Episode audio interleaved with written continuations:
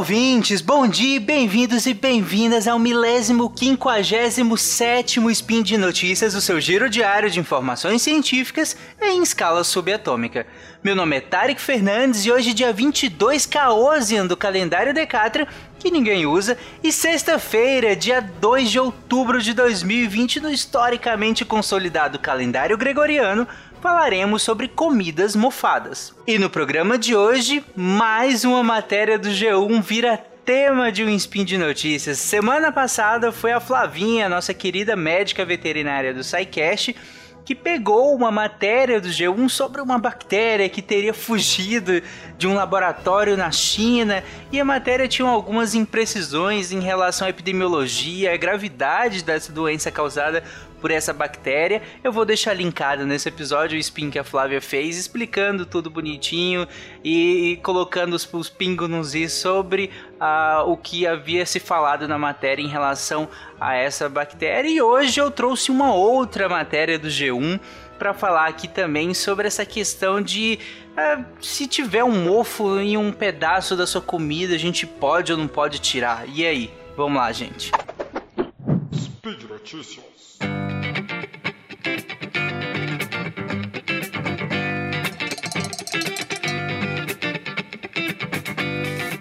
Bom, vamos lá, gente. Pega o seu pãozinho, que espero que não esteja mofado, e vamos ao Spin de Notícias de hoje, que é baseado numa matéria do G1, que saiu essa semana, dia 26 do 9. E o título da matéria é Quando é seguro comer pão, queijo e outros alimentos mofados. Na verdade, ela é uma matéria que foi replicada, porque originalmente ela foi publicada pela BBC e o G1 replicou. Eu achei essa matéria. A gente vai conversar ao longo desse episódio, mas eu achei essa matéria interessante e, de certo modo, um pouco irresponsável em alguns aspectos. Porque o início dela é até interessante porque ela começa fazendo uma ressalva que a Food Standard Agency, que é a, a, agência que regula alimentos no Reino Unido, não recomenda comer alimentos que estejam claramente estragados ou que contenham mofo. Isso ela já começa falando, tudo bem. Só que em seguida, ela introduz um médico que participa de um documentário pela BBC e é aí que ele fala que tudo bem você retirar a parte, né, retirar o mofo além de alguns centímetros abaixo para garantir que vai jogar todos os possíveis esporos imperceptíveis ao olho nu e aí você poderia é, comer esse alimento. Isso valeria principalmente para queijos, né, que é um pouco mais rígido. Para pães, eles falam que você deveria avaliar o tipo de mofo e depois decidir se descarta ou não esse pão inteiro, né? E para frutas e verduras poderiam seguir essa regra de retirar um pedacinho, exceto algumas frutas, eles citam a maçã. E até eu, é, eles não, não falam exatamente porque particularmente eles citam a maçã, mas eu entendo que eles citaram a maçã por conta de uma micotoxina chamada patulina. E ela realmente causa sinais é, clínicos de, de, gastroenterites graves, até nefrotóxicos em, em, em, seres humanos e em outros animais. É, é uma das micotoxinas, talvez uma das mais conhecidas, daí a maçã, é, ela, ela, tem uma boa quantidade, né? Ela é propícia para o desenvolvimento de uma boa quantidade desse, desse tipo de micotoxina. Eu imagino que por isso eles tenham citado a maçã, mas eles nem se deram ao trabalho o direito de explicar por que, que a maçã seria um, uma suposta exceção a essa regra de tirar um pedacinho, né? Da, é, que seria o pedaço mofado e uma área de segurança adjacente ali. Bom, e, e aí, inclusive, eles finalizam a matéria falando que, embora seja possível que ao retirar o mofo e uma quantidade significativa do redor você consiga remover a, a, as toxinas invisíveis que estão presentes no alimento, não haveria garantia de que isso removeria todas elas. E aí você já começa a pensar, ok, então quer dizer que eles fizeram uma matéria em que eles começam falando que a agência responsável pela regulação fala que não pode te, é, consumir alimentos que estejam claramente malfados, e aí eles citam ao longo da matéria um médico que falou num documentário que pode tirar um pedaço, blá blá blá.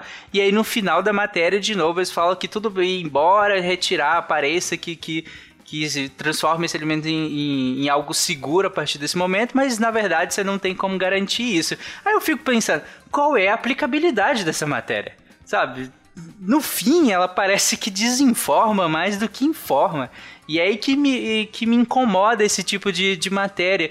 Porque aí você vai, ah, Tarek, mas saiu na BBC e o G1 quis replicar. Tudo bem, mas eles poderiam ter pelo menos já que eles queriam replicar, chamasse um especialista brasileiro, um pega um professor de uma grande universidade brasileira, e tem vários especialistas em, em, em micotoxinas, em fungos de modo geral, e chamasse para justamente dar uma opinião crítica sobre isso e não simplesmente replicar a, a matéria que, diretamente da BBC e, e ainda mais desse jeito. Mas enfim, é, é, parece um pouco de implicância minha, mas eu realmente sinto que no fim ela desinforma mais do que informa.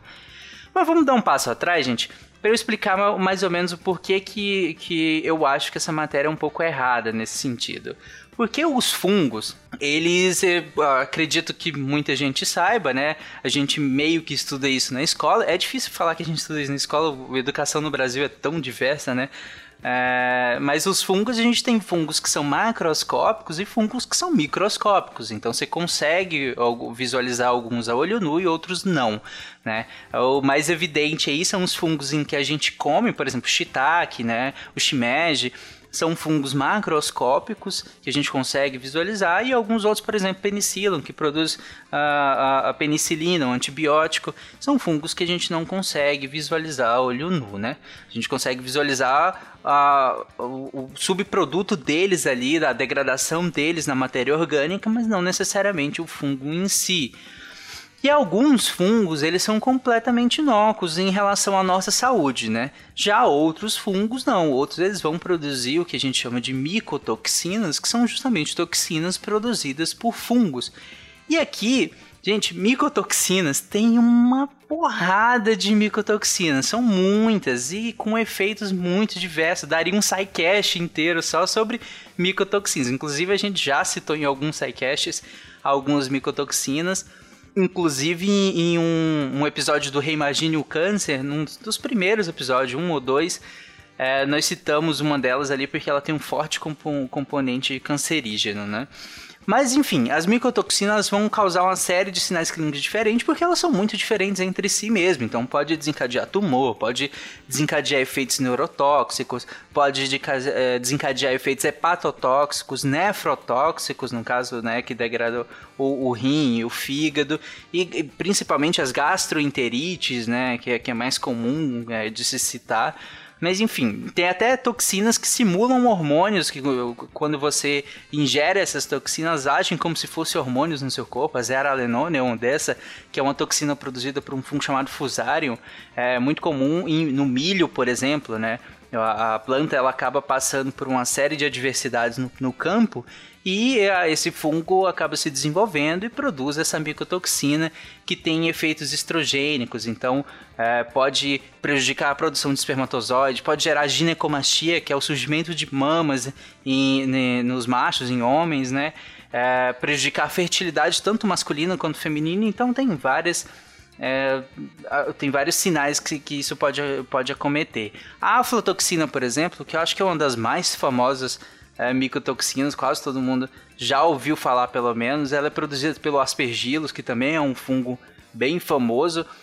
E ela tem uma correlação muito forte com o carcinoma hepatocelular, ou seja, com câncer hepático, né? É, além de outros efeitos, ela é muito conhecida por conta desse dessa relação com, com o fígado, que é uma relação bem direta de, de, de toxicidade, hepatotoxicidade, que pode gerar, por exemplo, um carcinoma, né, um câncer no fígado. Mas cada micotoxina, ela vai, é, é cada fungo vai produzir um tipo de micotoxina, às vezes vários fungos produzem um tipo, o mesmo tipo, então tem micotoxinas mais específicas que são produzidas por fungos mais específicos para frutas, para verduras, para açúcares, para queijos, enfim, é uma série gigantesca de, de micotoxinas. Mas é, todas essas micotoxinas a gente consegue perceber que elas estão presentes no alimento? Bom, a resposta é não e sim em alguns casos, porque elas podem causar alterações de cor, pode uh, causar alterações de cheiro no alimento, então se altera a forma às vezes do alimento também né? Mas ela em si mesma, ela, ela não tem cheiro, ela não tem cor, então você não vai perceber ela, você vai perceber o produto da degradação do alimento, da matéria orgânica pelo fungo, ou a alteração da matéria orgânica que vai na região onde o fungo está. Inclusive, é, o alimento ele pode ter o que a gente chama de hifas, que são essas estruturas que são transparentes mesmo do, do, do fungo. E aí, quando você vê aquela formação fúngica, né? Quando você vê aquele, aquele mofo, aquele bolor na, no alimento, pode ser que por baixo tenha ainda muito, mas bem longe dali de onde você está vendo. E aí vai depender de uma série de fatores que a gente já vai discutir. E aí eles falam, por exemplo, que você deveria avaliar a cor, né, ou a forma. E eles nem explicam direito porquê, nem como, mas sim, é, até funciona de certo modo, porque os bolores é, pretos, azuis ou verdes ou cinzas, esses mais escuros, eles são geralmente mais preocupantes sim do que alguns outros. Mas é o tipo de informação que fica muito difícil de passar para um público leigo porque, cara, se, se, você tiver que avaliar tanta coisa assim, cor e um monte de outras coisas que a gente vai discutir, sinceramente, a gente vai discutir se isso vale a pena não. Uh, então, por fim, eu queria só deixar a, a, quais os problemas de fato da, de se ter uma discussão dessa feita de uma maneira tão rasa nesse artigo, né, nesse artigo jornalístico, que é destinado a um público completamente leigo. Porque eles falam, por exemplo, de margem, mas Cara, até, que margem? Até onde é seguro, sabe? Em qual tipo de alimento é seguro eu fazer essa margem? Porque vai depender da viscosidade do alimento também. Se esse alimento é mais ou menos viscoso, a, a margem é maior ou menor. Depende da consistência dele. Se ele for um alimento mais duro, como eles falaram, por exemplo, alguns queijos mais duros, aí é claro, a margem vai ser um, um pouco menor, porque o, o, fungo não vai conseguir se enraizar tanto é, de, no, no, alimento. Mas se for já um outro alimento com consistência mais pastosa, e aí pode ser que esse fungo já tenha disseminado por quase o alimento inteiro. Depende da quantidade de água também. Várias é, toxinas elas são hidrossolúveis, então em alimentos que são ricos em água ela vai se disseminar para caramba. Por exemplo, as frutas mesmo, né?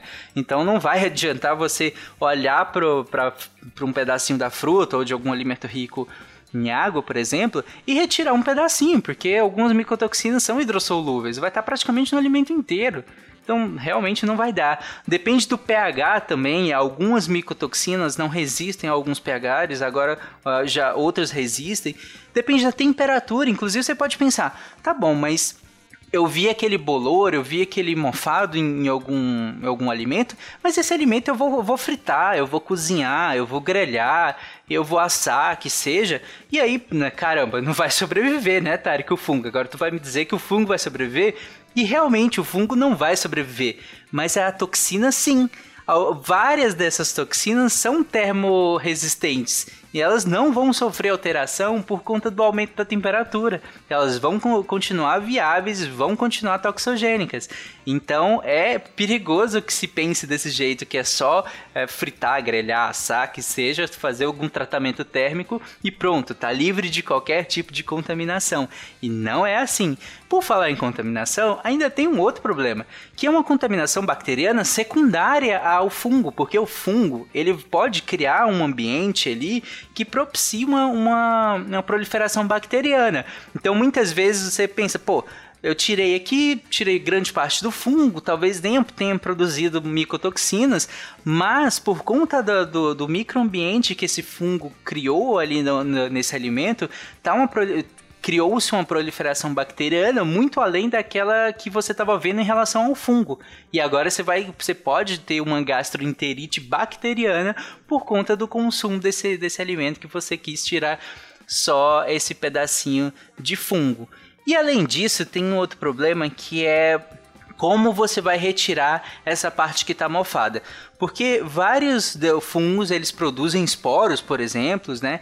E aí, quando você for cortar esse alimento, pode ser que você contamine o restante dele. Então, às vezes, talvez nem estava tão contaminado, assim, uma área tão grande, e talvez a peça do alimento que você tem é uma peça grande, e aí, só que na hora de cortar, você acabou contaminando outros lugares. Ou mesmo, tudo bem, você teve um mau cuidadinho, cortou só em volta ali, e aí, por algum motivo, a faca ou colher que você usou tocou na área contaminada, e aí pode ser que você põe em cima da bancada, por exemplo, da tábua que você está manipulando outros alimentos, e você vai gerar uma contaminação cruzada com com outros alimentos. Então tá vendo que a gente tem que pensar em tudo e é realmente são muitas variáveis que, que, que tem que ser levado em consideração. E aí, quando você coloca na balança o risco de você se contaminar por, um, por conta de uma micotoxina dessa e o benefício de você tirar pedaços desse alimento e, e, consumir o restante, sinceramente, eu não vejo como uh, um, pode haver um benefício nesse caso porque o risco é, eu acredito que seja muito maior do, do que a perda que você vai ter descartando esse alimento porque ele está mofado. Então, sinceramente, a, a minha indicação é que você descarte. Se tá mofado, cara, descarta. Não, não, não pega aquele saco de pão, pão de forma, e aí os três, quatro pães no final tá mofado, você elimina eles joga e, e utiliza o restante. Tem partes, como eu falei, desse fungo que você não está vendo, que pode estar tá em todos os outros pães, inclusive, que você não está é, é, conseguindo enxergar. E aí você pode ter efeitos deletérios tanto a curto quanto a longo prazo por conta desse hábito de ficar tirando um pedacinho e comendo o restante. Você pode estar colocando a sua vida em risco. É, pode, você pode não ter um problema tão agudo, mas pode ter um problema crônico por conta desse hábito de ficar tirando só um pedacinho para comer o restante e achar que o fungo é só aquilo que você está vendo. Beleza? Então era isso que eu queria trazer. Fungos são lindos, eles trazem muita coisa gostosa pra gente. O próprio pão, né? É, utiliza um, uma levedura, né? A cerveja, o, o, chocolate, o vinho, os queijos, camembert, roquefort, são tipos de fungos específicos que são utilizados para produzir esses alimentos, mas outros tipos de fungos, como os fungos que, que, que causam esse bolor em vários tipos de alimentos seja pão, seja queijo, seja a sua maçã, seja o seu morango, seja o milho, o amendoim, que tem uma quantidade boa de aflatoxina também. Então toma muito cuidado com esse tipo de fungo. Não fica arriscando sua vida por besteira. E eu realmente acho que esse tipo de matéria mais desinforma do que informa quando faz esse trabalho. Tudo bem, gente? É isso. Qualquer dúvida que possa ter restado, comenta lá na, na postagem desse episódio. Os links, as referências sobre o que eu falei aqui vão estar na postagem desse episódio. E é isso.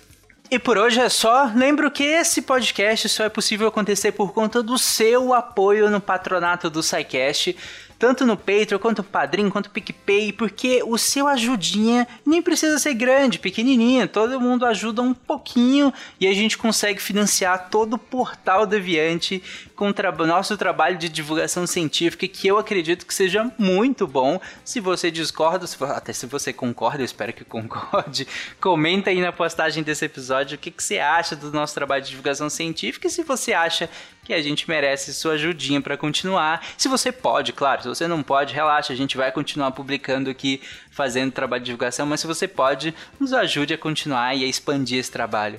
E é isso, gente. Um abraço e até amanhã com mais um Spin de Notícias. Beijo!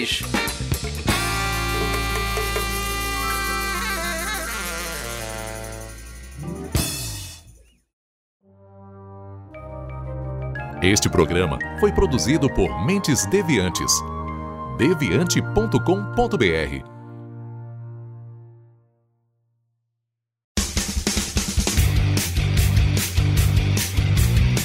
Cortes, edição de podcast.